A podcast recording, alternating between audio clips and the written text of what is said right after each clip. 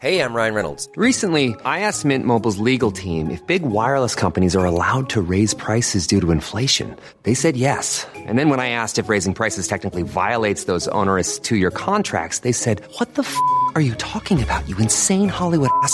So to recap, we're cutting the price of Mint Unlimited from $30 a month to just $15 a month. Give it a try at mintmobile.com slash switch. $45 upfront for three months plus taxes and fees. Promo for new customers for limited time. Unlimited more than 40 gigabytes per month. Slows. Full terms at mintmobile.com. Hi, I'm Daniel, founder of Pretty Litter. Did you know cats tend to hide symptoms of sickness and pain? I learned this the hard way after losing my cat, Gingy. So I created Pretty Litter, a health monitoring litter that helps detect early signs of illness by changing colors, saving you money and potentially your cat's life. Pretty Litter is veterinarian developed, and it's the easiest way to keep tabs on your fur baby's health right at home. Go to prettylitter.com and use code ACAST for 20% off your first order and a free cat toy. Terms and conditions apply. See site for details. Hallå! Simon Gärdenfors heter jag och snart börjar min podcast Arkivsamtal. Om du lyssnar på det här idag när det här släpps, det vill säga lördagen den 5 augusti, så kan du se mig köra stand-up på Mafia Super Weekend på Scandic Malmen i Stockholm. Ikväll börjar klockan 19 och biljetter finns i dörren. En sak till.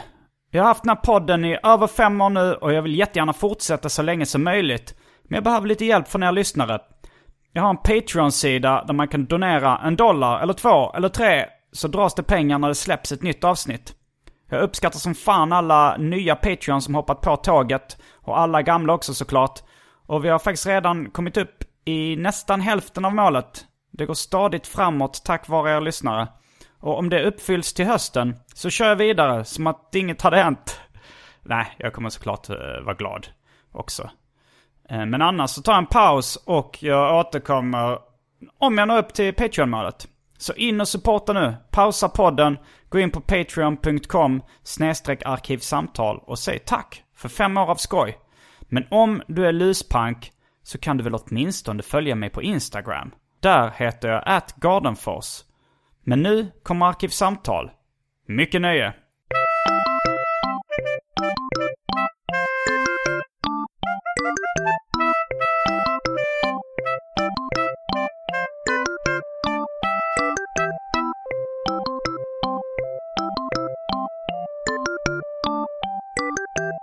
Hej och välkomna till Arkivsamtal.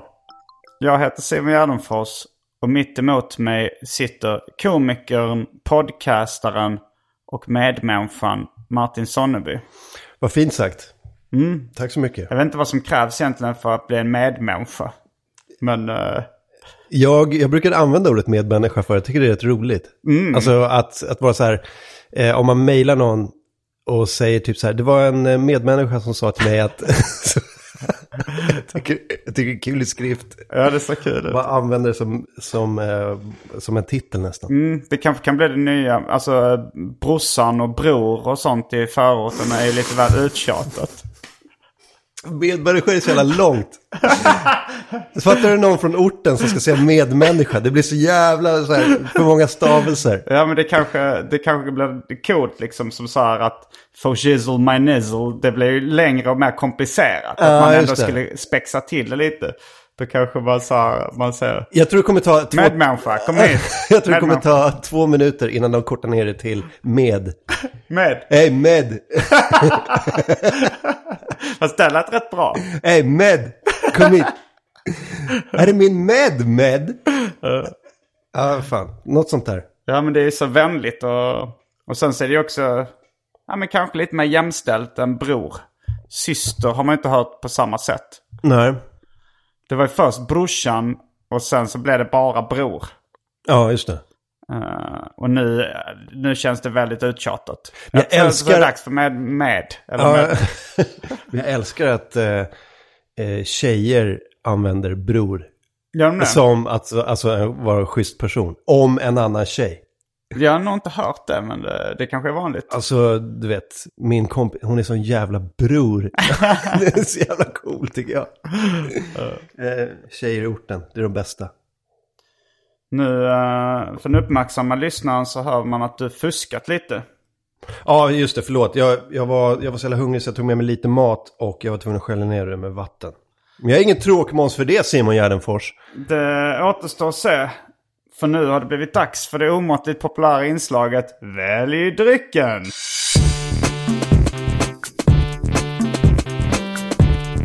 Jag tror vi börjar med det fasta inslaget Välj drycken. Och här kommer alternativen. Då har vi Manderpils. Låter gott. Här kommer ett förslag som jag satt ett frågetecken efter. Chokladpudding. Alltså svårt att få in det under dryck va? Ja, det är nog det. Eh, Men jag tänker... eh, Om den inte är riktigt lös. Ja, det, ja den, är, den är inte jättelös. Men, men jag tänker, det är ett intressant fenomen var gränsen för vätska går. Det var ett av, de eh, ett, som, ett av inslagen i samhällsljudet som produktionsbolaget refuserade på idéstadiet. Det var, jag Skulle, tyckte, var det flygplatskontroll eller? flygplatskontroll, då skulle man ha... då skulle man gå och liksom försöka knuffa gränsen för vad som är vätska. Om man till exempel har då...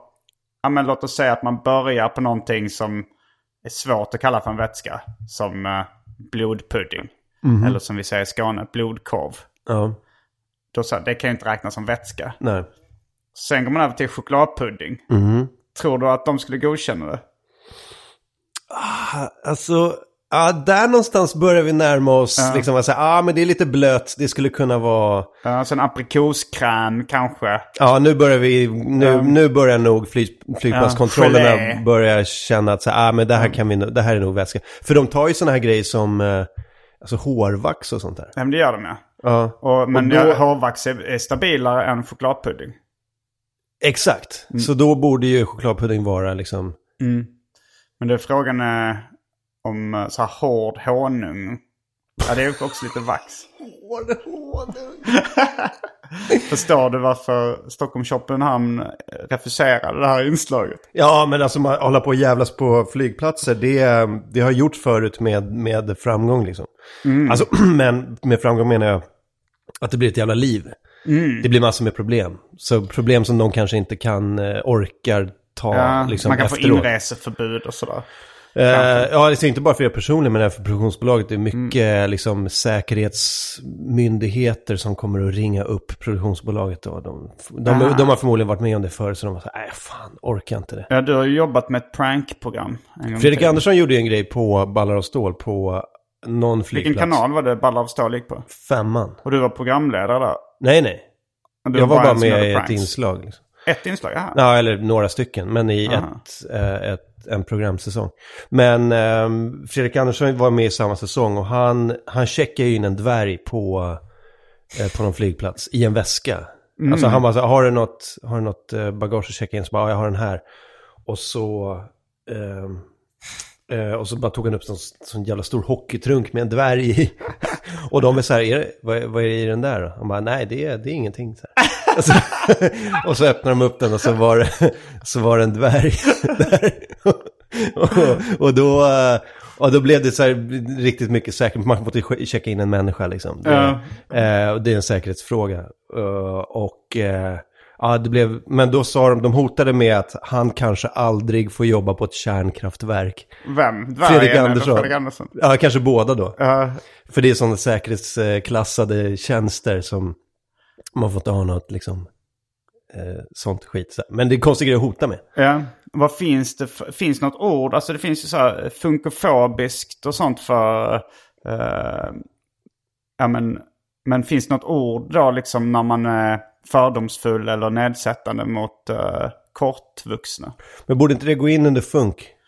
Det är ju inget funktionshinder egentligen. Eller Nej, men- kanske eh, om nej, man ska ta nej. ner någonting från en hylla. Ja, Eh, jag tänker att dvärgar är lite funk bara. ja, Bara generellt. Bara utstråla funk. Jag tänkte på att de skulle kunna gjort det väldigt funkofobiskt sådär. Eh, när de då fick kritik för att man får inte checka in en människa. Så människa? Jag tror att han rörde sig i de områdena. Om jag, alltså, det här var typ tio år sedan. Ja, Okej, de, gjorde, men- de skämtade inte så. Någon, Någonting sånt där. Det, det bästa var ju det som var bort... Jag vet inte om jag berättade för Det som var bortklippt, de var på Gröna med den här dvärgen också. Fredrik. Stod utanför toaletterna och så sa han till en tant så här. "Eh, Jag ska gå på toaletten, kan du hålla i min dvärg? Eh, och hon bara okej. Och så sa innan han gick in så sa han, låt dem inte äta någonting och så står hon bara där och tittar, när dvärgen tittar henne i ögonen och tar fram en chokladkaka. Och hon är så här, hon blir så här, hon bara slår bort chokladkakan och bara nej! och sen, sen när Fredrik kommer ut, då säger hon så här, han försökte äta men jag stoppade honom. Det här är en vuxen man. Det en vuxen människa. Det är faktiskt svinroligt. Ja. Eh, men det, var, det som var så jävla synd var att eh, det blev något fel på ljudet eller någonting. Så de, Mm. de kunde inte plocka upp det och, och, och använda det. Men det Aha, var så så, det var det som var problemet? Det, det var inte för att det var för fördomsfullt? Liksom. nej, jag tror att det Eller var, för, Mm. vad jag hörde så var det att det var, liksom, blev fel på. Det brukar ju bli så ibland. Jo, det liksom. blir så. Men det kanske också kan vara eh, en, en producent som får kalla fötter och skyller på ljudet. Så kan det också vara. Eller någon tant som inte vill vara med om, eh, i det där. Ja. I efterhand liksom. Så kan det vara. Ett tidigt avsnitt av Arkivsamtal när jag var i Japan. Så var det en eh, kompis där som berättade. Det här, det här har jag försökt hitta på YouTube sen men, eh, men det, det, det finns inte riktigt. Det kan, vara, det kan ju vara så att det här är påhittat. Men han berättade att det var en... Att det, det, är, några, det är liksom japanska dolda kameran. Och så är det en, eh, en eh, svart tjej i Japan och hennes föräldrar. Och sen så byter de då ut föräldrarna när hon tittar bort mot två apor. Nej men vad fan. Ja, men come on. Och det, som sagt, det kan, vara, det kan vara en myt att det här tv-inslaget har funnits. Men han, jag tror att han Said Karlsson påstår att han hade sett det på tv. I Japan. Det måste ju finnas någonstans. Om det inte är jättegammalt. Ja, det, det Så det måste det ju finnas Ja. eh, på nätet. Det kanske är det som talar lite för att det, det är en myt. Mm. Att det är svårt att hitta på nätet. För annars så borde det nog dykt upp. Men det var väl någon sån här tvättmaskinsreklam eller någonting från, om det var Kina eller, eller kan det inte ha varit Japan? Det var säkert Kina. Där var, det var en svart kille som hoppade ner i en tvättmaskin. Körde en tvätt och kom ut som en liksom ljushyad eh, kines. Liksom. Eh, det var också, alltså det är ju, det är ju såna här eh, 30-tals, svenska 30-talsreklamer liksom. Eh, detta om uh, Just huruvida chokladpudding är en dryck. Eh, jag tar inte den i alla fall. Nej. Sen har vi en uh, energidryck som finns i fem olika smaker. Det finns Baileys. Det finns en liten shot Malibu kvar i flaskan. Det finns en uh, nio år gammal Rosita. Åh, fy fan. Fy. Det finns eh, Coca-Cola Zero. Uh, häxblandningen. Som är alla drycker i stort sett innan jag gjorde en corporate rebranding av min kyl. Och sen för tråkmånsar och nejsägare vatten. Jag, är, så, är den där pilsnern kall? Den är kall som uh, kylskåpet ungefär. Då, då tar jag den. Eh, underbar dag att dricka Mm. Ja, eh, men då tar jag också en sån. Du har ju lite somrig känsla. Du har en vit skjorta på dig, lite tunnare tyg. Uppknäppt, två, tre knappar. En skål med jordgubbar framför dig som du just köpt in. Ett leende på läpparna. Och, och, och, en, och en smakfull solbränna. Ja, ja, ja, det har du verkligen. Ja, jag, är så, jag har sånt jävla semesterflow nu. Så Mm. att en sån kall semesteröl. Ja, men då ska inte jag vara sämre. Mm. Då är vi strax tillbaks med dryckerna. Kända från det omåttligt populära inslaget Välj drycken. Häng med!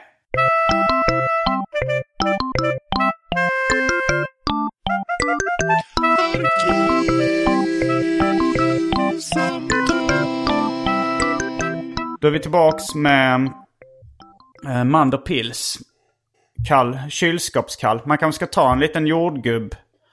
Uh, enligt filmen eh, Pretty Woman så förhöjer jordgubbar smaken av champagne. Av, jag, jag trodde du skulle säga öl. Bara, drack de öl i Pretty Woman? Eh, det kan ha hänt att de gjorde vid något. Fan vad fett om Richard Gere hade suttit på den bubbelbadskanten och bara druckit en sån 50 centiliters burk. Det var det är så jävla... Det är med om det här socialrealism, någon, någon som Bukowski-typ har köpt en prostituerad och, och sitter... Men du har, apropå din uh, sommarkänsla. Du sa att du Jävla är bra inne... sommarflow nu. Ehm, för det, man märker ganska stor skillnad på det. Eh, vi var ju med i samma roast eh, när Pelle Helgesson fyllde 40. En eh, komiker som vi båda känner. Och då så, då så kom jag ihåg att jag roastade dig genom att säga att Martin Sonneby är en sån kille som går runt och låtsas som att allting är bra.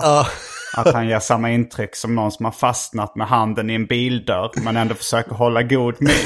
Det var väldigt roligt. Men, men på ett sätt, alltså folk skrattar åt det och du skrattar också åt det. eh, Och det, de, och det ser jag som lite bevis på att det var sant eller att det var träffande. Nej, jag tycker att det var, alltså det var väldigt, här, nej jag, jag kände inte igen mig alls Nej, i det. Men, men, men bilden du målade upp var väldigt rolig. Det var det jag skrattade åt. Okej, så det... Så nej, jag, jag, jag, jag förstod det inte. Men, eh, men jag skrattade för att det var kul. Det var, du vet den här Det var en kul anklagelse. handen i bildörren och bara hej hej, ler, ler stelt, hej hej. Eh, men nej det- men jag, har, jag, jag kanske ser ut som att jag mår skit, men... Ja, men det eh, kanske är att du har, du har de här liksom lite hundögonen. Som säkert, eh, alltså som är attraktiva men kanske ser lite ledsna ut någonstans. att det är så att man ser ändå något sånt där. Man ser, jag, jag tolkar in att det finns någon sorg Jaha. där längst inne liksom. Och sen så går du runt och låtsas som att allting är bra. Jaha, nej jag vet inte. Men då, men då har jag alltid haft sorg då, eh, enligt dig? Eh, Har jag alltid varit ledsen eller? Ja, så länge vi har känt varandra då har det nog varit. Men sen så har det ju varit att du har haft vissa så här stressiga perioder och sånt när du verkar ha mått lite sämre. Alltså när du, eh, ja men, när du skrek åt Kim W. Andersson i, i AMK Morgonstudion. Och sen så, sen, eh, och sen så skulle du då vila upp det och åkte på semester liksom. Var det innan eller efter? Nej, var... du åkte på semester efter det. Ja, okej. ja. Och då så, så postade du ett Instagram eh, bild eller något sånt att, där du var med din sambo uppe i något berg. Och att ni hade skrikit på varandra. ja, just Och då det. kände jag lite att det här, eh, det, det har inte gått över den här, ag- den här inre aggressiviteten. För det var ju ändå något som var, kändes som det var, ja men lite en man på gränsen till ett nervsammanbrott. Nej, riktigt så illa skulle jag inte säga att det var. Men, men det, det är klart man har perioder när man jobbar skitmycket. Och eh, det är skitmycket stress. Och sen är det någonting som liksom tippar en över kanten lite grann. Liksom, så att man förlorar humöret. Um, Men, eh, men jag har aldrig känt så riktigt... Ja, men i våras var det ju så när jag byggde studio och skulle göra liksom massa andra grejer samtidigt. Och eh, ja, det var massa tidspress och det är liksom inte bara så här... Det är inte bara det kreativa.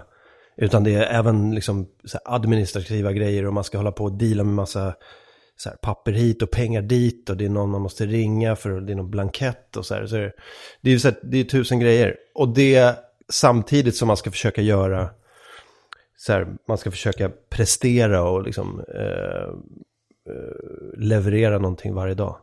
Då blir det jobbigt. Så det var, jo, det var, när var roasten? Var det i maj eller?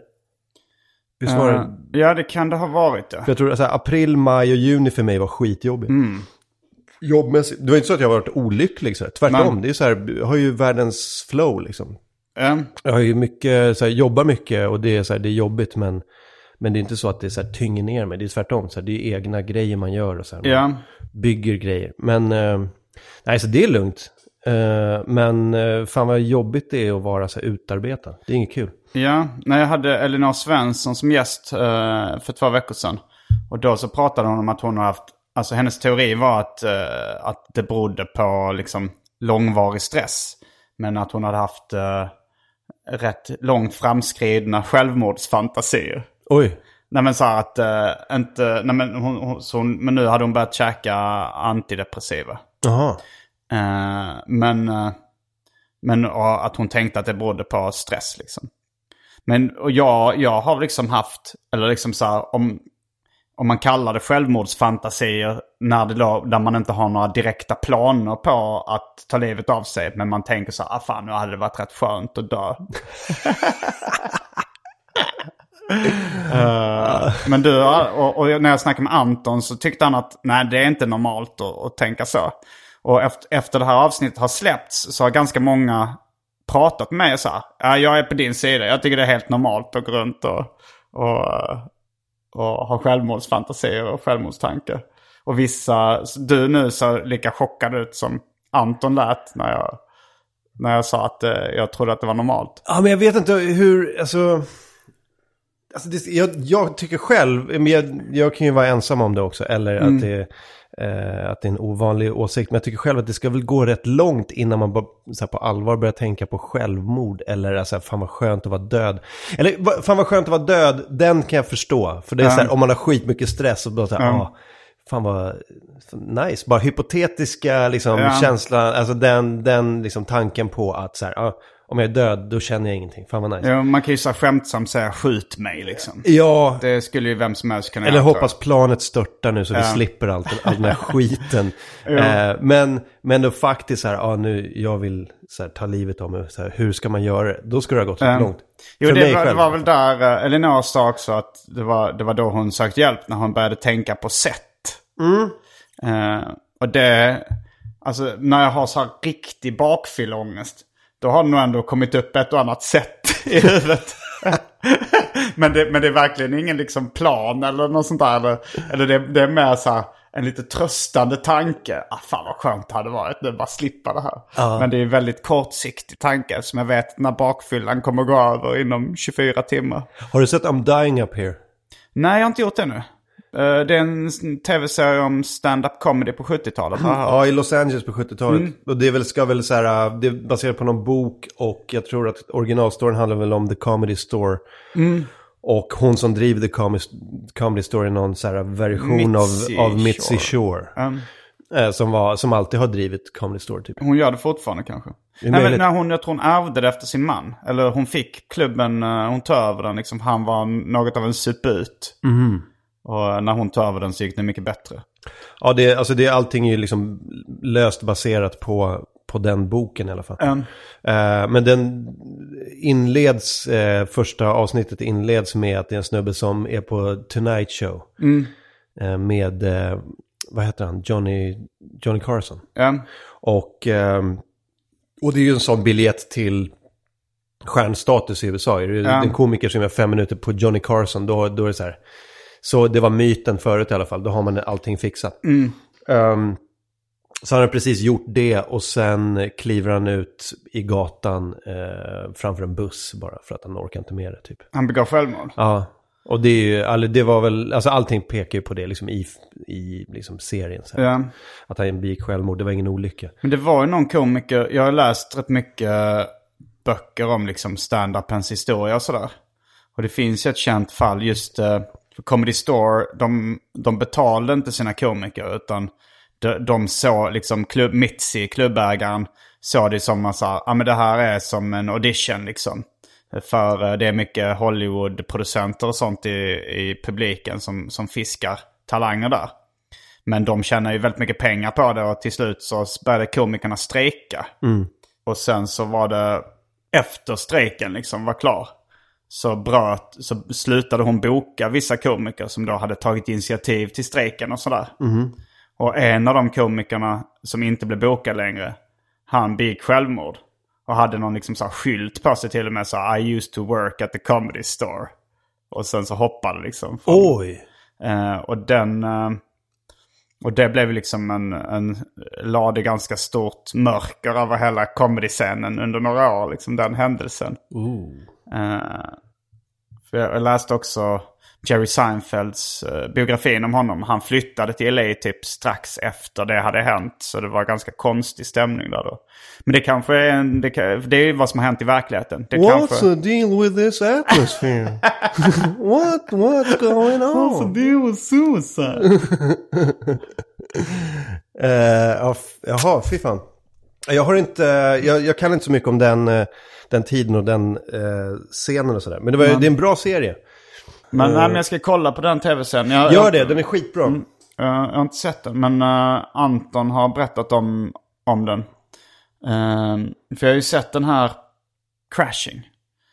Som handlar om, ja, det är väl mer nutida stand-up-scenen i, i New York. Ja, just det. eh, med Pete Holmes. Och den tycker jag är bra. Men Anton berättade då att eh, den här eh, I'm dying up here, att det fanns en del så här tv-troper, någon kliché liksom. Att det var någon som skulle eh, tappade bort sitt material och sen började han improvisera. Och då gick allting asbra. Ja, ja, just det. Men jag tycker det är nästan bättre då i Crashing när han, eh, hans fru just har lämnat honom. Och har varit otrogen och allting och han är helt knäckt.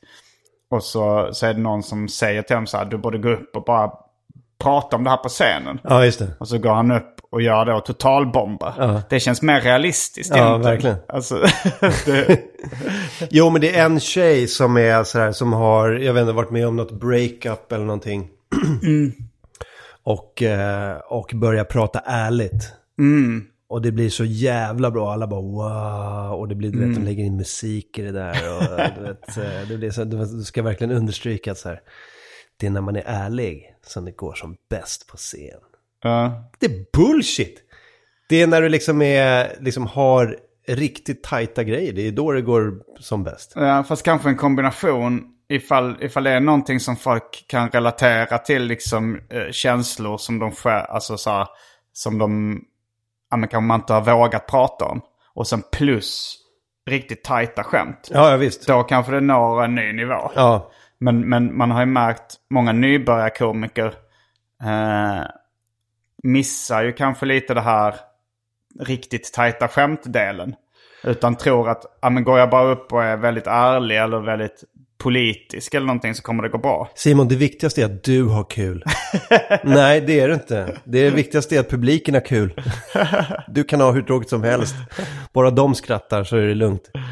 Ja, för fan, det är, det är några som, jag har, som har sagt så efteråt. När de har tokbombat. Jag hade kul. Ja, fan vad bra att du hade kul. Grattis. Det är det som är det viktigaste här. Att du har roligt. Ja, det, den eh, mest patetiska ursäkten jag hört på, på stand-up-scen. Det var någon så engelsk, kväll på engelska på Big Ben. Där det var en komiker som bombade. eh, och sa To make people laugh, that's easy. But to make people think, that is hard.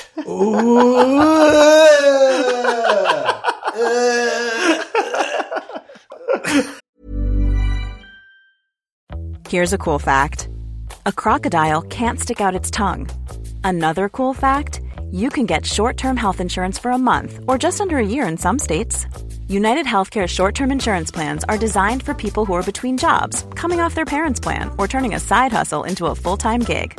Underwritten by Golden Rule Insurance Company, they offer flexible, budget friendly coverage with access to a nationwide network of doctors and hospitals. Get more cool facts about United Healthcare short term plans at uh1.com. Ever catch yourself eating the same flavorless dinner three days in a row?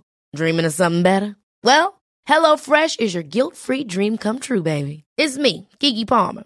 Let's wake up those taste buds with hot, juicy pecan-crusted chicken or garlic butter shrimp scampi. Mm. Hello Fresh. Stop dreaming of all the delicious possibilities and dig in at HelloFresh.com. Let's get this dinner party started.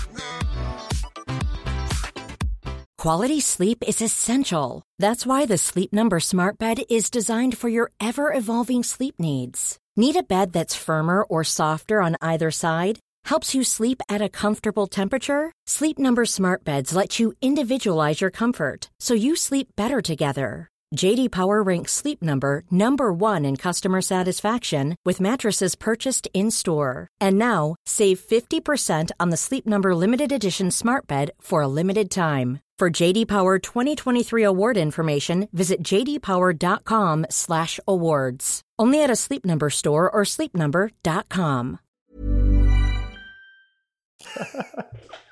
Det finns inget sätt att säga det liksom, eh, oironiskt nu, numera. Alltså jag trodde, jag trodde ju att det var ironiskt så jag gapflabbade. Men sen så förstod jag, nej det var fullt allvar. förstod jag efteråt. Fy fan vad det är många som vill vara sanningssägare och eh, eller eh, samhällskritiker med stand-up. Och har fortfarande inte så skrivit ett bra skämt. Liksom. Ett riktigt bra skämt som får publiken att bara dö av skratt. Liksom. Um, Fan, börja där istället. Jo, man, alltså jag, jag, jag fattar det att man vill säga okej dit vill jag, men du, du, bara, du, du har tio år dit. Försök bara börja, du måste börja med skitenkla skämt. Det är inget fel med det. Det finns inget fel med skitenkla skämt. nej. Grunda, simpla, så här, basic skämt. Det är toppen ibland. Vad fan är det för fel med det? Fan, fan folk har pretensioner alltså. Ja, pretensioner som också kallas konstens gift. Är det så? Jag har läst det någonstans, kommer inte ihåg var. Eh, har, du, har du varit helt ledig i sommar eller har du jobbat med stand-up? Har du kört stand-up någonting? Nej, jag har ju en grej som kommer upp nu 18... 18 augusti ska vi spela in den här... um, eh, vad heter den? Comedy Central-grejen på Trädgården. Ja, com- eh, Comedy Confessions eller något liknande. Ja, just det. Eh, som, just det, som Fredrik Andersson eh, programleder tror jag. Mm. Eh, som vi pratade om tidigare. Eh, så att nu måste jag, jag har inte gjort stand-up nu på typ tre veckor. Så att jag Mm. måste upp och, och komma i form och ha ett, ha något bra till den 18. Men det ska inte vara något problem, jag har typ två och en halv vecka dit. Mm. Eh, så att om jag kör nu varje kväll dit, då kommer jag vara, då kommer det vara nice. Mm, ja, men det är roligt nu att, eh, att stand-up har nått tv igen. Det har ju varit lite radioskugga för stand-up under ett par år. Ja, men Alltså sen Raw slutade gå på TV5 så har det ju varit ingenting. Men nu så ska både Släng dig i brunnen dammas av som jag ska vara med i och Comedy Central. Ja, de har ju dels kört en slapp timme, min förra special. Och nu det här Comedy Confessions eller vad det heter. Som är mass- lite kortare sätt av blandade komiker. Som bland annat du och Sandra Ilar och vad är det? Ahmed Beran. Ganska många olika. Ja, Branne, Fritte. Ehm, är du där? Nej? Nej. De ska visa min, ehm, eh, min special i repris. jag får en egen timme. Oh. Ja, just det. Det kanske är lite tårta på tårta då. Ehm, nej, men det är väl, jag vet inte, det kanske är bra och dåligt också. Det men... Vadå, vad- på vilket sätt tror du att det ska vara dåligt att tv visar standup? Ja, men alltså om de, om de kan ju göra det på ett sätt som gör att de bara, alltså de tömmer allting. Eh, och sen börjar så bara fortsätter de och försöka hitta folk med material och så liksom blir det mer och mer urvattnat. Liksom. Det finns bara så mycket bra material. Så det, det är bättre om de tar liksom det bästa av det och gör det liksom och sänder det. Men sen de ska göra en säsong två så är det så här, då måste de hitta komiker som, som ska göra sina bästa 20 minuter och klippa ut det bästa av det. Liksom, så här. Det, blir, det kommer ju bli sämre och sämre. För att det finns bara en viss mängd material. Liksom. Det finns Jag bara en viss mängd så i- guld i gruvan. Vi slängde i brunnen liksom när det gick på 90-talet. Att det var några olika säsonger. Liksom att säsongerna blev sämre och sämre. För att då hade de kört sina... Ja, då var det mycket stulet material också från USA. Eftersom eh, internet inte fanns. Men VH, folk kunde beställa VHS-kassetter. och eh, och jag, jag gick en sån stand-up-kurs eh, på Norra Brunn när jag började. Med Thomas Oredsson. Jag gick den också. Ja, du gick den också. Folkuniversitetet. Ja, det här var på Norra Brunn. Det, var, det var nog inte samma... Men förmodligen samma kurs. ja, det var det nog. Men då berättade, då sa Thomas Oredsson, han började väldigt tidigt med stand-up. Eh, han var nog en av de första generationen liksom. Men han sa så här, jag var en av, de- jag var en av de sista som skaffade VHS i standupvärlden. Och när jag skaffade det då insåg jag hur mycket material som var stulet. Det var roligt att VHS då var liksom deras internet på något sätt. Jag var den sista som skaffade, om man skulle sagt, när jag gick ut på internet, men liksom att skaffa VHS, då upptäcker man vad som finns där ute. Men vad innebär det? Att han, att han köper massa stand-up-filmer och... Ja, han, man, det var, man kunde ju på post, via postorder beställa VHS-kassetter med amerikansk standup.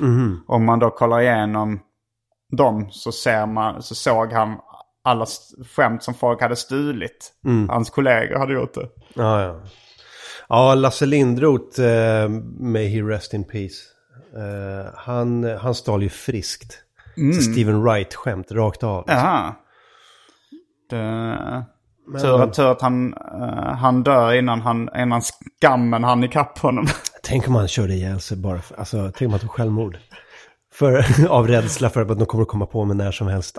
Det var så bara, för han dog jag mellan så här, Oslo och Stockholm i bilen. Vilket år var det han dog? Det var nog slutet av 90-talet kanske. Så, ja, och det var då internet började slå igen. Ja, han var, Han bara, nej nu kommer det komma fram. Fan. Nu är det kört. han var kör av vägen. Kvaddar i 200. ja, det är en intressant teori. Eh, det skulle nästan kunna vara en sån här uh, tv-deckarfall. Det hade ju hedrat honom i och för sig. Om han hade Ja. tagit det så seriöst. Ja, det är som en slapp seppuku liksom. Ja. Att uh, så här, hedern är förstörd. Då ska man begå harakiri. Ja. Jag, jag tänkte på det apropå, ja, men, om det hade blivit en liksom, intressant deckare. eh, så tänkte jag på ett, det var en kompis, eh, Pike tror jag, som, som kom med den deckarfallet som skulle vara intressant. Att, att det är någon som har, jag tror det var han som sa det, men det, var, det, var liksom, det skulle utspela sig då i tecknarmiljö, i skämttecknarmiljö. Och så är det någon som har tecknat en Mohammed-karikatyr i en annan tecknares tecknarstil. Att det, det är någon som är så grym imitatör för att få den dödad av militanta islamister. Oh. Det är ganska intressant deckarfall. Ja. Och så hade han på något sätt fått ut det så att det blivit publicerat eller Ja, lagt det kan ut det bli på om man sätt. slänger ut det på, nätet på, ja, anonymt och så ser man att ja, det är är typiskt den tecknaren. ja, just det. Ja, fy fan vad... Och eh, det är som CSI. Mm. Där är det någon så här... Det är någon eh, utredare som går omkring och ställer frågor i skämttecknarmiljön. så någon bara, nah, he kind of kept to himself. den, typen av, den typen av vittnesmål. Sitter någon kille och tecknar och bara, ah, jag vet inte så mycket om honom. Mm, han hade en syrra. Men jag gillar när, eh, när filmer och sånt utspelar sig i sådana miljöer som man känner igen. Alltså det finns ju serie, eh, filmer som utspelar sig bland serietecknare. Eh, som till exempel Chasing Amy av Kevin Smith. Där det är tre serietecknare i huvudrollen. Och de hänger liksom på Comic Con eller någon sån här seriemässa. Och de sitter... Och jag gillar även uh, stand-up. Alltså filmer som utspelar sig i... Det finns någon film med Tom Hanks som heter Punchline. Som utspelar sig i Rookie-scenen också. Ja, just det. Eh, men det, det är alltid... Det förhöjer alltid lite när det är en miljö man kan känna igen. Nu kommer det någon med, med Robert De Niro. Han spelar ju någon gammal eh, stand-up-stjärna. Som eh, har ett eh, sopigt kärleksliv eller någonting. Det är någonting med så familj och romantik typ. Men eh, hela hooken är att han är gammal sån, jag vet inte, 70-tals eller 80-tals stjärna. Och du vet, men han, han jobbar på. Men, ehm, men så han, han har varit, jag hörde Jim Norton berätta om att han, Robert De Niro har varit på Comedy Cellar i New York och, och försökt och testat och så här, kommit in i liksom stand-up groovet och försökt. Ja, lite så. Eh, så de värmde upp för honom och sen, sen skulle han komma upp och göra sina, liksom, göra skämt och sånt där. Så att det skulle se okej ut i alla fall. Men man ser ju tydligt när det är någon som inte är stand-up. Eh, någon som försöker spela en. Det funkar ju sällan. Ja, nej men det är ofta, det är ofta svårt för skådisar att bli ståuppkomiker. För att de har för mycket maner från skådespeleriet kvar. Men det var en grej med I'm Dying Up Here. Det var, de har ju kostat skitmycket komiker. Alltså, Så det är komiker som spelar komiker. ja, och de gör det jättebra. Självklart har de ju stand-upen, den, är ju, den sitter ju liksom. Men även skådespeleriet är svinschysst. Alltså. Det är väldigt så här, det känns väldigt naturligt. Det är inte så att man tänker på att någon är en dålig skådis typ. Nej men det är... Och de är, de är inte särskilt erfarna skådisar tror jag, de flesta av dem. De är, alltså, de är komiker, många av dem som uppträder på Comedy Store och sånt där. Jag tycker ofta att eh, de bästa skådisarna är de som saknar erfarenhet. Alltså så här, när man ser till exempel Kids eller något sånt eh, av Harmony Korine. Där han bara har plockat upp eh, folk från gatan som får skådespela liksom. Vem var det? Det var hennes genombrott, va? vad heter hon? Chloe Sevigny. Ja, det, hennes också, men också hon den, eh, den svarta tjejen. Det kommer jag inte ihåg. Hon eh, var också med i Kids. Vad fan Var det hon? den, eh, den lill, unga tjejen som hade något födelsemärke i ansiktet? Nej, det minns Eller var inte. det- var det hon Nej, som men var är rätt kompis med Chloe hon, hon har ju varit med i Kevin Smith-filmer också. Mhm. Hon var ju med i Clerks 2, va? Var hon inte det? Var inte hon den snygga tjejen i Clerks 2? Det var, jag minns att det var en svart tjej. Det kan vara samma. Ah, skitsamma. Ah, ja, men, men det var hennes genombrott också. Mm. Eh, nej, men alla de var väl så här, vadå, 15 typ? Ja. Men jag tyckte, men alltså när jag såg den filmen och så tänkte jag att fan det är bättre skådespeleri här än vad det brukar vara. Det känns mer naturligt. För att när folk, ofta när folk har fått skolning så lägger de till något teatermaner Ja. som bara pajar. Åh fy fan, de teatermanéren alltså. Det är som, eh, Lill, nej, inte Lilja Forever, men fucking Åmål. Jag är också en sån ungdomar. För, vad heter de, de två huvudrollerna var ju castade liksom. Det var ju tjejer från Stockholm typ. Men ganska många i, eh, eh, i filmen, i birollerna var ju så här lokala tonåringar från Trollhättan typ. Mm. Eh, de här killarna, moppekillarna liksom. Mm. Alla de var ju bara så här, snubbar som gick på lokalcasting och fick en roll. Men de gör det ju bra, eller hur? Ja, ja, alltså om man, om man tänker på fucking Åmål, fan vad naturliga Mm. eh, tonåringar de är. Ja, Jag, jag tror jag har ganska låg, alltså så här, att jag har ganska dålig respekt för skådespeleri. Alltså, eh, för att jag, jag tänker så här, hur svårt kan det vara? Och jag tycker själv att när de gånger jag har skådespelat i olika klipp och liksom gästinhopp så tycker jag att i och för sig, nu när jag tänker efter, det är ju ganska svårt att få det naturligt. Ja, Eh, och, man ha, och jag förstår, har full förståelse med för folk som håller på med skådespeleri och teater. Eh, min slappa inställning. Man hatar ju när någon kommer utifrån, till exempel inom stand-up och ska berätta. Så här går det till. Liksom, och de har ingen aning så här. Alltså om någon, säger så ah, men det är bättre om man bara improviserar. Alltså folk, det blir roligare. ja. man, man har hört det ganska många Ja, gånger från folk som inte är insatta. ja. Så, Ja, men det... Hur det- det- svårt kan det vara? Jag Ja. gör det där bättre än du. Jo, och den inställningen... Joakim Lamotte, kommer du Jaha. ihåg honom?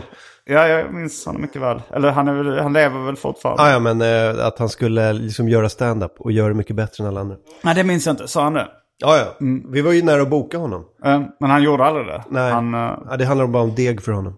Men eh, kan man dra ihop tillräckligt mycket deg, då kan man dra ihop ett Joakim Lamotte-gig. bara för att vi säger haha, det gick inte alls särskilt bra. Eller så går han upp och är svintajt. och- Ja, men han sa ju också, men då ska jag göra minst 20 minuter.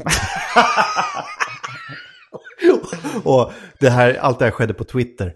Eh, och alla bara, eh, fan det låter skitbra. Gör 20. och så filmar vi det. Eh, nej men jag, jag har ju på något sätt sjukdomsinsikt där. Att jag vet att jag är en ignorant utomstående som berättar för skadisar. Hur svårt kan det vara? Ja, absolut. Eh, nej, det är, ju, det är ju skitsvårt. Jag är ju jätteobekväm med sådana där. Bara en vanlig sketch. När, någon, när man har repliker och det är någon som är så här, åh, varsågod och börja. Man bara, usch, usch, ugh. Det bara kryper i hela kroppen. Jag kan inte. Jag kan inte vara naturlig på det sättet. I och för sig, komediskådespeleri har jag gjort lite grann liksom i radio och sådär. Och där tycker jag egentligen att tricket är att spela som att det inte vore en komedi. Mm. Eh, för att jag, jag hatar ju när folk lägger på Ja, men det är ju maner, återigen. humor i röst. Uh, alltså när man ska ha en rolig röst eller köra någon grej. Fan, jag såg någon, eh, någon reklamfilm på Facebook om, det var några så Dramaten-människor som skulle ha något skrattprojekt, något humorprojekt. Om att så här, hur kan man få någon att skratta så den gråter eller något sånt där. Och så var det, jag vet inte om det var tre skådespelare eller om det var någon regissör, jag vet inte. Men de, de, det, det kändes som att man hade någon anknytning till Dramaten i alla fall. Ja, det, Och, och de, eh, de skulle, det var någon intervjusituation, det var någon som ställde frågor och det var någon som svarade och så skulle de improvisera fram liksom humor. Eh, lät väldigt mycket Anton Magnusson över allting. Det var väldigt så här, liksom, lite så här knarrigt och, och lite torrt. Och, men det låter ju bra ju. Ja, Alltså, men, men det, var, jag, det, det enda jag tänkte var, uh, okej, den sista jag vill ska hålla på med liksom riktigt sån gapflabb-humor är ju Dramaten-människor. Ja, det låter ju fruktansvärt. Så jävla... Men jag trodde ju att de skulle krysta till det och alltså, så försöka göra roliga röster och sådär. Men ifall de kör med deadpan delivery, bara som står som Anton och bara säger någonting, då har de ändå potential. Kanske, ja. Eh. Alltså, jag, jag vet inte hur, men jag bara instinktivt så känner jag, ah, nej, ni är nog inte de som ska hålla på med den typen av kul projekt. Men det kan ju inte vara så att de bara, ah, nej, det blev inget roligt. Mm. Det, de, det måste ju bli roligt. För att de ens ska liksom rättfärdiga projektet. Eh, Så eh, jag vet inte, det ska bli kul att följa upp i alla fall. Se om de här Dramaten-människorna kan framkalla lite skratt. eh. Det är svårt i alla fall. Jo, det är ju det. De, man, man tänker att de är tråkiga. Men det är intressant det vad som kan... Alltså för att vissa personer är ju sådär... De kan säga i stort sett vad som helst och det låter roligt. Och, jag, och det är så jävla svårt att sätta fingret på vad det är. Ja. ja det är någon melodi med det så här. Jag, jag, jag, jag tänker alltid i musiktermer när jag tänker på humor. Att det finns en viss rytm. Rytm är roligt. Mm. När man har en viss, alltså vissa rytmer är, eller vissa, alltså rytmformer är roligare än andra rytmformer. Mm. Ehm, vissa melodier och sånt där. Så det, det, alltså, Men det, det var någon också, som sa så här, ja. att, att trummisar, det finns väldigt många trummisar bland komiker. Och jag tror att taktkänsla är en sån här grej liksom, som är Mm. Ja. viktig för, Ja, för jag, humor. Liksom. Jag spelade, eller jag var, spelade lite trummor när jag var liten. Mm. Eller, jag, eller jag, på en väldigt amatörmässig nivå. Men, eh, Men du som på med musik, alltså. Ja. bara, bara där har du ju någon typ av, det finns någon sorts eh, taktkänsla. Nisse Hallberg är ju gammal trummis. Mm. Eh, vem har vi mer? Det finns, det finns nog några trummisar i Sverige också. Som gör, Mm. Som gör humor. Schyffert är väldigt musikbegåvad.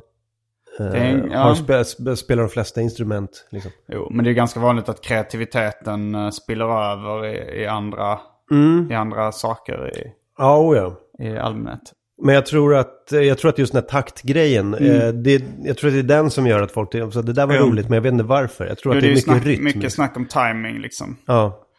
Men sen är det ofta en smakfråga också. Alltså, för jag märker ibland att, att även folk som eh, jag inte känner eller som vet att jag håller på med humor eller inte känner igen mig. Alltså så här, ungefär liksom några gånger om året. Om jag kommer in i ett rum, liksom, det kunde vara i skolan eller något sånt där. Så är det en person som börjar skratta åt vad fan jag än säger. Som bara tycker att det är något som är roligt med det. Och, eh, och då, då är det liksom, och sen så, men de flesta tycker nog inte det är speciellt kul.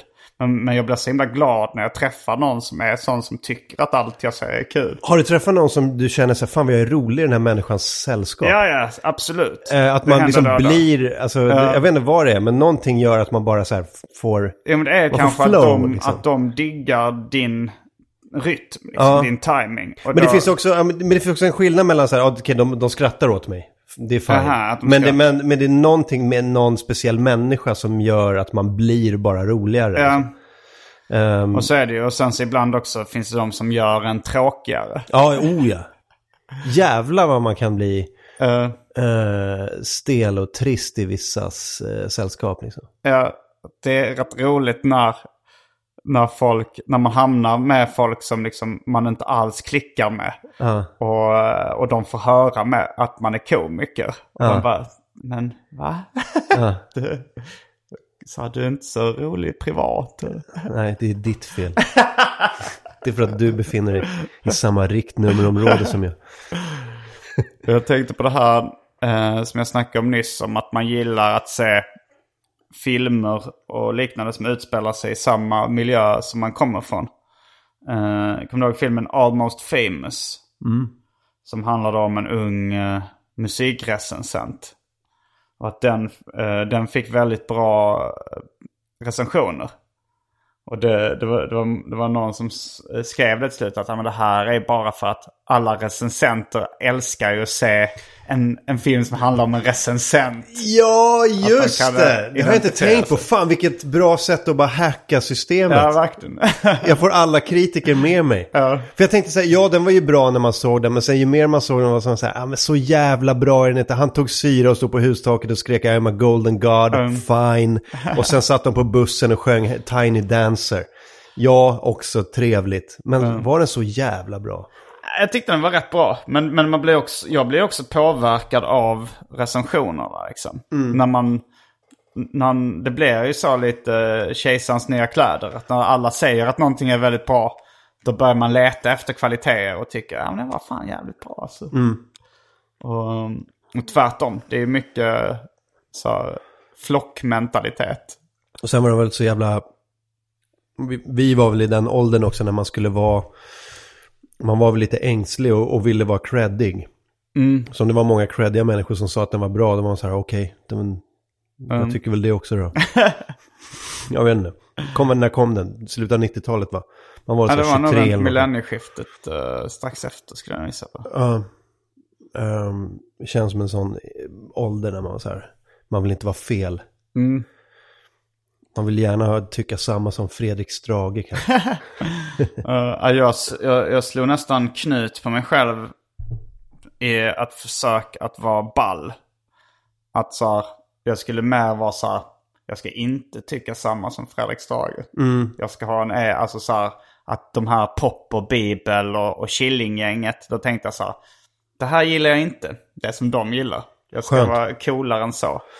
Men aldrig... det blir också ganska krystat för de missar Oh, ja. ändå grejer. eh, De missar ändå grejer som egentligen är bra liksom. Och, och satt och kollade på någon dansk tecknad film från 70-talet som heter Bennys badkar och försökte tycka det var bra för att ingen annan gjorde det. Men det gick inte riktigt. Men då hade du ju, då hade du, om du ville vara, liksom, slå tillbaka mot eh, cred-hållet hade du börjat, hade du kunnat här, gå åt slager. Bara älskar slag. Fan vad det svänger. Fan vad jag gillar Linda Bengtzing alltså. Hon är det- så jävla bra. Men då blev, det, det var ju rätt vanligt på, på 90-talet det här. Att saker skulle vara kult. Att man, man gillade grejer ironiskt. Alltså så att man skulle då kunna gilla Linda Bent, Bengtzing. Är det så hon heter? Bengtzing. Ja. Att man, nej men eh, motsvarigheten då, jag vet inte vad det var, om man kanske 1997 gick med en Björn Skifs t-shirt. Ironiskt liksom. Ja, ja. Och sa att det här är Jag, det jag, bästa. minns, jag minns många killar i så här, tidiga 20-årsåldern då, under Mm. den tiden, med sådana ironiska Spice Girls t-shirts. Ja, ja, just det. Kommer du ihåg det? Ja. Det var rätt vanligt. Uh, Ja, nej, det, det är klart. Um, nej, Irony, men- det var, det var en, en ganska så här hippt fanzine eller alternativtidskrift som hette Banana Fish, tror jag det var, som hade, eh, hade ett, ett, liksom ett fotoreportage som hette Irony T-shirts, Have they gone too far? kan verkligen tänka mig den. Ja, och var så är det en massa bilder på Ja, på t-shirts. t-shirts. Så var det någon som hade en t-shirt där stod I only rape horse. Till exempel. Eller, Jättebra och artikel. de hade också, de hade också så här att de gav sina, de gav sina liksom läsare, det var pengar för om man skulle göra olika tatueringar. Så var det så här extremt okreddiga band och, eh, och liksom någon ful figur. Så var det kanske så här, okej, vi ger den läsaren 100 dollar som eh, tatuerar in Fred Flinta och sen Clawfinger eller, eller. Jag tror fan att svenska bandet Clawfinger kan ha varit med där. Men jag fan. också Arrested Development kommer jag ihåg var med. Alltså bandet Arrested Development, de som gjorde eh, Everyday People och... Mm. Men det hade varit svinfett med liksom Too Unlimited. Ja, men nu idag så skulle det ju varit det hippaste man kan göra. Kanske. En Two Unlimited och Fred Flinta. Ja. Ja, möjligt. Det där går i vågor hela tiden. Fan, jag vill ju vara ute medvetet. Nu är jag inne helt plötsligt. Fan också. Ja, ja. Du kommer vara ute om två år. Det är lugnt. Ja, men frågan är vilket, eh, vilket band som idag skulle vara det som är mest ute att ha. Att, att tatuera in. Ja, Men jag tänker med något, alltså Coldplay. ja det... Är inte det bra? jo, det är bra. Det är väldigt... För de har pikat och de är på väg ner nu. och då vill man inte, man vill inte sätta Coldplay-gaddningen Jag hade velat se... eh, nu. Kan inte någon uh, lyssnare göra ett, uh, göra ett uh, Photoshop-montage där Martin Sonneby har en Coldplay-tatuering över hela bröstet? Ska man ha en sån i Old English som en thug? Det, blir ju, det blir ju ändå hippt på något sätt. Att det, för man tolkar det som ironiskt nu att du ska ha en Coldplay. Fan hur jag än gör så blir det coolt. Fan också. Story of my life. Åh. Uh, nej, det är, det är svårt. Det, jag tror det är svårt. så du, uh, fast i och för sig, det som är minst coolt uh, i din värld, det är ju ändå det som när du bara följer de här klichéerna. Du berättar ju själv om att du är en 40-årig podcastare som tog din skateboard till din studio. Ja, Och- precis. Alltså när jag upptäckte att fan vilket jävla, eh, vilken jävla hipster douchebag man är. Ehm, jag kan, att jag kan dra åt helvete. Det är okej att skjuta mig nu. Ehm, när jag, ja. Och då, då kändes det som att du, du låg för, eh, för klichémässigt i den här liksom hipstervågen för att det skulle bli riktigt coolt. Att det, det, det, det hade Ja. varit coolare om du bara hade tatuerat in en Coldplay i, i Old English typografi över bröstet. Då hade, ja, men det hade, det hade legat i linje med, med min ocoolhet också kanske. Att jag kan driva med min ocoolhet. Ja, men för, det- för det Att man tror att man är gangsta. Uh, nej, men även om du hade gjort en tribal i svanken hade det varit coolt liksom. Eller, Ja, kanske. Om du gjort så här lite indian, alltså så här indianfjäder tatuering runt armen och sånt där. Det hade ju ändå blivit coolt att göra det nu. Ja, göra det nu ja, absolut. Ja, vet inte, fan, ja, kanske ska jag fundera på det där.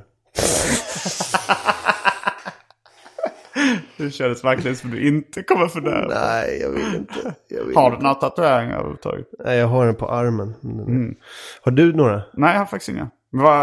Det lät som att du bytte samtalsämne, att du inte ville prata om vad det var du hade Jaha, nej, det är, den är, det är en svart på armen. En sva- men vad föreställer den? Det är bara ett svart band. Okej. That's it. Och hur känner du inför den idag?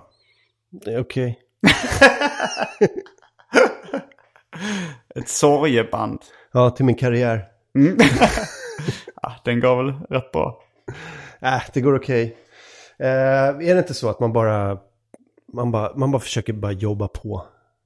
Man är, inte, man, är, man är aldrig framme och man är aldrig liksom... Eh, eh, det är inte så att man så känner att, så här, fan, vad, att det, det har ju lossnat men man är aldrig framme. Man är hela tiden i någon sorts mellanläge där, är det inte så? Ja, alltså jag tror att det är ju en allmänmänsklig sak att aldrig bli, bli helt nöjd. Ja, Så, så är ju de flesta människor programmerade. Att man aldrig blir helt nöjd.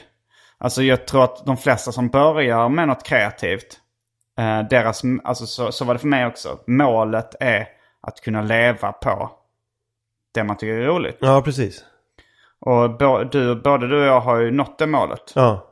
Så nu, nu är det bara att man liksom, men man, ja man har ju nått målet på det sättet. Ja. Men det är inte så att man säger, ja nu är jag färdig. För man kan Men, aldrig nej, man, man, men sen, man blir ju inte helt nöjd. Nej. Men, eh, men samtidigt så är det ju, jag, jag, jag tycker det är skönare att leva nu när jag kan leva på det jag tycker är roligt än innan jag kunde det. Mm.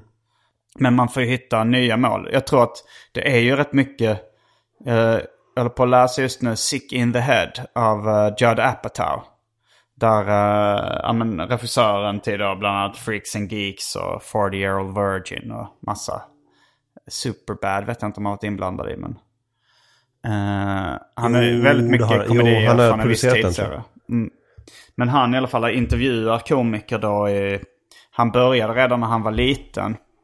Eh, alltså så att ung tonåring så började han intervjua komiker.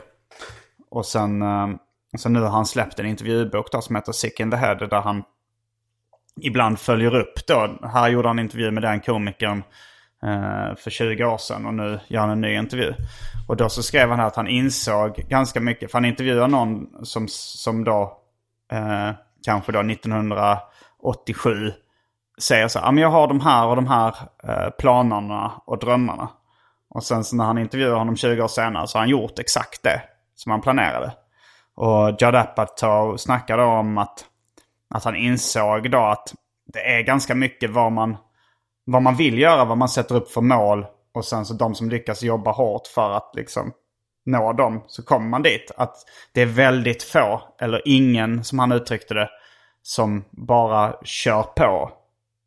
Och som blir väldigt framgångsrik. Du menar att alla har konkreta mål? Liksom? Ja, alla som, enligt honom då, så alla som lyckas eh, har haft väldigt konkreta mål. Vad Som heter de strävar det? efter. Jay Leno, jag läste Jay Lenos eh, självbiografi. Och Mm. han, han sa ju rakt ut till sina kompisar i Boston när han var yngre. Mm. Så jag, jag ska flytta till Los Angeles och så ska jag ta över The Tonight Show. Mm. Det fanns ju ingenting som talade för att det skulle vara han som Nej. skulle göra det liksom. Utan han var ju bara en snubbe som gjorde stand-up lokalt. Eh, Men, men fan, ingen jobbar ju hårdare än vad han gjorde. Nej. För att komma dit och gjorde, liksom, gick över lik för att, för att ta sig dit. Jo men det, det är väl det, det är delvis sant för att Nej men också man hörde, jag hörde så här Pewdiepie sommarprat för några sommar sedan. Och han snackade om liksom att han hade det tydliga målet att bli den största YouTubern. Det var inte bara att han körde på och råkade bli det liksom. Eh, men, eh, men en annan del av sanningen är ju att alla de eh, Mark Anderson som också sa att de skulle åka till LA och ta över The Tonight Show. Som inte lyckades. Det finns säkert svinmånga som då har satt upp ett konkret mål. Kämpat stenhårt för det. Och inte lyckats. Åh, vad gött det är att höra. nej, förlåt, nej det är det inte. Ja, men lite. Jag kan ju mer, jag, jag vill ju hellre höra talas om någon som misslyckas än någon som lyckas ofta. Eh, jag tycker det är mer underhållande. ja, det är definitivt. eh, Så känner man sig lite ond. Ja men man känner sig också, jo det är väl det. Jag, jag, jag har prat, I din podcast AMK morgon så nämnde jag innan boken eh, Kanye West owns me 300 dollars. Ja, just det. Another true stories from a white rapper who almost made it big. Ja. Eh, Den har jag läst klart nu. Jensen Karp heter författaren. Och den är väldigt bra för att om man läser andra biografier så vet man ju ofta att den här personen kommer att bli framgångsrik. Om man då läser Elvis Presleys biografi vet man okej, han började med the early years of struggle. Det är som att läsa Bibeln. Ja. Bara, uh, undrar Men- hur det slutar, bara alla vet hur det Men i slutar. Jensen Karp-boken så vet man det kommer gå åt helvete för den här killen. Och det är en annan, annan dramaturgi. Och det var rätt njutbart att läsa det just Ja, ja. med den vetskapen i bakhuvudet. Ja, visst. Eh, så det var roligt. Ja, den, den så här icke-cyniska sidan av en älskar ju sådana framgångsstories. Som, eh, alltså det, vad man än läser om någon som blir stor inom showbusiness eller någon som blir bra på, eh, eller blir ly- lyckosam i affärer eller sånt där. Jag såg den här um, The Defiant Ones, såg du den? Man, En dokumentärserie i fyra delar, HBO-producerad, om Dr. Dre och Jimmy Iovine. Eh, de som tillsammans startade Beats by Dre. Jimmy Iovine var ju gammal musikproducent. var som han, plockade han, upp, han, start, Interscope Records. han startade Interscope ja. För att det, det är mycket i den här boken då eh, av Jensen Karp som jag nyss nämnde så, så har han mycket möte med Jimmy Iovine. Jaha okej. Han är i hans villa och liksom, han blev signad av honom. Ja okej, men då var det efter då, efter Dre, ehm, eller nej, efter eh, Eminem Ja, hade slagit det var, igenom Det var liksom... Han, han låter väldigt mycket som en Eminem-kopia då. Hot Carl som man kallar sig som rappare. Ja. Eh, Ja men det här, för det här, den här följer liksom Jimmy Iovine och Dr. Dre från så här 70-talet och den- och framåt. Och sen, finns den på HBO eh, Nordic? Ja, jag vet inte. Den, eh, den kan du nog torrenta ner. Mm, det låter spännande. Men fan vilken bra... Men där har du ju en riktig solskenshistoria alltså. Mm, kommer du ihåg vad den hette? Jävlar, The Defiant Ones. Vad betyder det? Eh, De, de motsträviga, typ de Mm. eh, mot, def, Defiance är typ motstånd eller Mm. något sånt där. Så de som, eh, de som gör de, de upproriska, typ något sånt där. Men eh, fan vilken bra, eh, vilken bra story det är. Mm. Och när, när de teamade upp, de teamade ju upp och startade, eller han signade honom till Interscope Mm. för Dre's första skiva, den eh, The Chronic. Mm, mm. Och eh, sen dess har de jobbat tillsammans och han gav honom jävligt mycket inflytande över Interscope och kunna signa andra och sen signade Snoop och... Mm. och eh, Ja, den ska absolut se. Ja, fy fan vad bra det var. Herregud, vi- det var något av det bästa, sommarens höjdpunkt nästan. Mm. Och se The Defiant Ones på semestern. Och du sa den på via Torrent eller? Ja, jag tror det. BitTorrent. Mm. Men eh, jag tänkte på Marcus Johansson eh, som har varit gäst ett par gånger i den här podden. Och som även, men inte sen han hade eh, lånat min lägenhet och förstörde den. I mångt och mycket. Men har du frågat honom Frågat honom. om han vill vara med? Nej det har jag inte gjort. Nej. Eh, snart kanske allt är glömt och förlåtet. Men ska du inte eh, ha, bjuda in honom och så kan ni prata om bara det? Eh, ja men det gjorde vi nog i AMK morgon. Ett jag tyckte det var lite Ja. flyktigt avhandlat. Ja, det kanske det. det Vi var lite så, ska- han ringde in och det Ja, var mycket ja, men, skoj. Ja, och, vi kanske ska ta ett avsnitt där han eh, kommer tillbaka. Om du fortfarande tycker att det är en grej som är så här jobbig och du vill Nej, reda ut. alltså det, det... Jag har gått vidare i livet. vad bra, vad skönt att höra. Men jag tänkte på han ha- hade, då, apropå det här med eh, alla de här som har kämpat men inte har kommit någon vart. Ja, just det. Så har han, han, han, eh, hans kompis höll i så inspirations, någon festival för liksom inspirationsföredrag. Och då så bestämde sig Marcus Johansson för att göra ett föredrag om hur man misslyckas i livet. Och, det för, och liksom grundpelarna då var tro på dig själv, följ dina drömmar och ge aldrig upp. för de flesta som gör det, de går det åt helvete för. Och där har du ju också en som osar framgång, är det inte det? Marcus Johansson. Eh, ja, alltså. Han, han, han, det är mycket av hans komiska aura, aura är att han osar förlorare. Ja, ja visst. Och att det blir roligt på samma sätt som George i Seinfeld osar förlorare. Liksom. Att det blir det här en liten, lite arg typ. Som, som allt går fel för. Ja. Och det blev väldigt komiskt. Och jag tycker han är svinrolig som standup-komiker. Ja, han Ganska är, han, underskattad. är, han, är, han är verkligen svinbra. Jag tycker att han är underskattad. Jag tror att det är för att han, han uppträder mest på sin egen klubb, på Oslipad. Och ska han hela tiden ha nytt material. Mm, Men sen när man ser honom göra ett, ett, eh, liksom ett vanligt sätt på en Ja. klubb, på någon annans klubb. Så är det ju svintajt verkligen. Ja det är det verkligen. Det, det finns någon roast, kan vara eh, Kringlans roast eller Emma Knyckares roast, någon av underjord-roastarna. Där, eh, där det är Kringlan då som, som roastar Marcus Johansson på ett ganska rått sätt. Ja, just det. Han blev ledsen för det också. Blev han det? När han säger så här att jag har hört dina skämt, det är jättebra skämt. Det är din personlighet som folk inte gillar. Äckel är en ofrivillig känsla, alltså, är det inte det? ja det kanske är det. Det är en ofrivillig reaktion. ja, det är, det är väldigt roligt. Väldigt roligt. Ja, ska du tala lite mer jordgubbar? Mm, det är kanske dags att börja runda av den här podden. Um, ska du, vad, vad ska du, ska du, du får ha lite den här Mikael Nyqvist-auran. Stå med en fladdrande uppknäppt skjorta och ett glas vin i handen och blunda. Blunda och bara titta in i vinden. Ja, jo, det, är den, det, det är det jag tänker att du kommer göra när du går härifrån. Stå lite Eros Ramazzotti på bergstoppen. I fladdrig skjorta. Oj, fan vad gött. Record scratch och musiken avbryts när jag blir sen, det är någon som kastar grus på mig. Ja, just det. Alltså tonårsgäng. Vad jävla gubbjävel. Och Nej, men- AMK som morgon drar igång snart igen. Ja, 14 augusti. Och eh, vi gör ju en turné nu, den ska du hänga med på, eller hur? Mm, eh, AMKLateNight.se, gå in och köp biljetter där, vi är över hela Sverige. Ja. Och eh, jag tar med mig komiker från, ja, som folk känner igen från AMK morgon. Så det blir skitkul Ja, det tycker kommer jag. bli svinkul. Jag ska hänga med på det jag kan. Jag ska försöka tajma det med. Jag gör ju en egen uh, soloshow som heter Vesslan i höst också. Just det. Men eh, ja, de datumen är snart helt spikade och kommer att släppas om, inom kort. Och produceras av, eh, Just nu så är det faktiskt Hampus Algotsson som bokar det. no shit. Ehm, mm, det eh, han var den som var ledig i sommar. Och han är väldigt eh, bra också. Schysst. Ehm, men, ehm, ja, men vi försöker boka in dig på där, där du kan. För det, jag ser fram emot det som fan. Det blir roliga kvällar. Ja, det kommer bli skitkul. Och Jag äl- fan, Sveriges, stand- bästa, Sveriges bästa stand-up-fans, alltså AMK morgon-lyssnarna. Jävlar Ja, vad det bra kommer de bli fett. Och det är, något av det roligaste som finns är ju att åka på turné med, med kompisar. Och eh, det är kommer bli Så svinkul. oktober, november kör vi uh, amklatenight.se. Köp biljetter där. Och med de orden så avslutar vi denna veckas avsnitt av Arkivsamtal. Jag heter Simon Gärdenfors. Jag heter Martin Soneby. Fullbordat samtal.